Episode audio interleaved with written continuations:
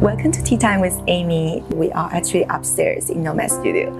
So this episode, we're gonna talk about nail biting. So nail biting is uh, one of this habit that affects so many people with different gender and age group. A lot of clients feel self-conscious about the appearance of the nails. I've been asking so many times from the clients about how to get my nail become better, how to heal from nail biting. So today I'm gonna share a few tips from what I learned from my clients, from um, the nail specialists, from the articles to summarize in a few tips to share with you. So let's come to the tips number one. Keep your nail clean and hydrated. Biting your nails can make your nail and um, cuticles become weak. I have these small tips to share here. Um, prepare a a bowl of warm water and put a slice of lemon in it and you can soak your nails in it and it can soften your cuticles and at the same time a lemon is actually a, a great natural antibacterial uh, solution for your nails. Also, there's another tips is um, you can have a cuticle oil. Uh, what it does, it's a very gentle way to hydrate your nails without irritating your cuticles. And you can apply that a few times a day. Um, so by doing that, it can help your nail heal. Let's come to tips number two getting your manicure regularly. Don't be self-conscious when you come to the salon. That's why we are here for you to take care of your nails. So if you invest time to go to nail salon to get the nail treatment, um, it's a great way to check in your nail conditions, to hydrate them and repair them. Invest your time into getting your nail done it can help you be more mindful of your nail biting habits.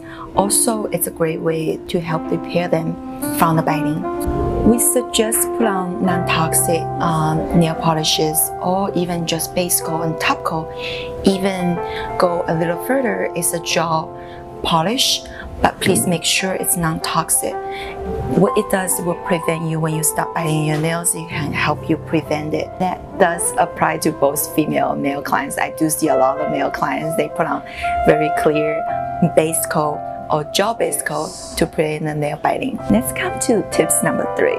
If you have issues with nail biting, I suggest keep it short. It's easier to maintain also for nail biters, I know you might have this compulsive need to remove any longer nails.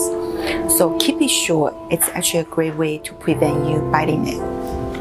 We actually got a question from our team member. She was asking, do you recommend using any product that make your nail taste bad so to pre prevent you biting your nails? I think that's great tips. Uh, make sure that product you use is non-toxic. However, I think fundamentally it would be very helpful for us to figure out what triggers you to stop biting your nails. Last but not least, um, we are all deal with stress in our own ways. Um, be very mindful about what triggers your nail biting habit because identifying the stress can actually help you really cure or heal from this nail biting habit. But I know how hard it is to break a habit. So if you're dealing with this for a long time and don't be um, harsh to yourself, uh, mindfulness is a very slow and outgoing process. So even just identify that it's a very big steps so let's do it step by step. Even nail biting is a habit and you feel like you cannot break it, you can still look good and feel beautiful. I hope these tips can help you, but focus on the ones that works best for you. Just start it with something small and then thank yourself for doing that and hope to see you in next video. Also, I just did an interview with Well Goods. I'm gonna include in the article over here. It has all detailed information about um, how to healing from nail biting.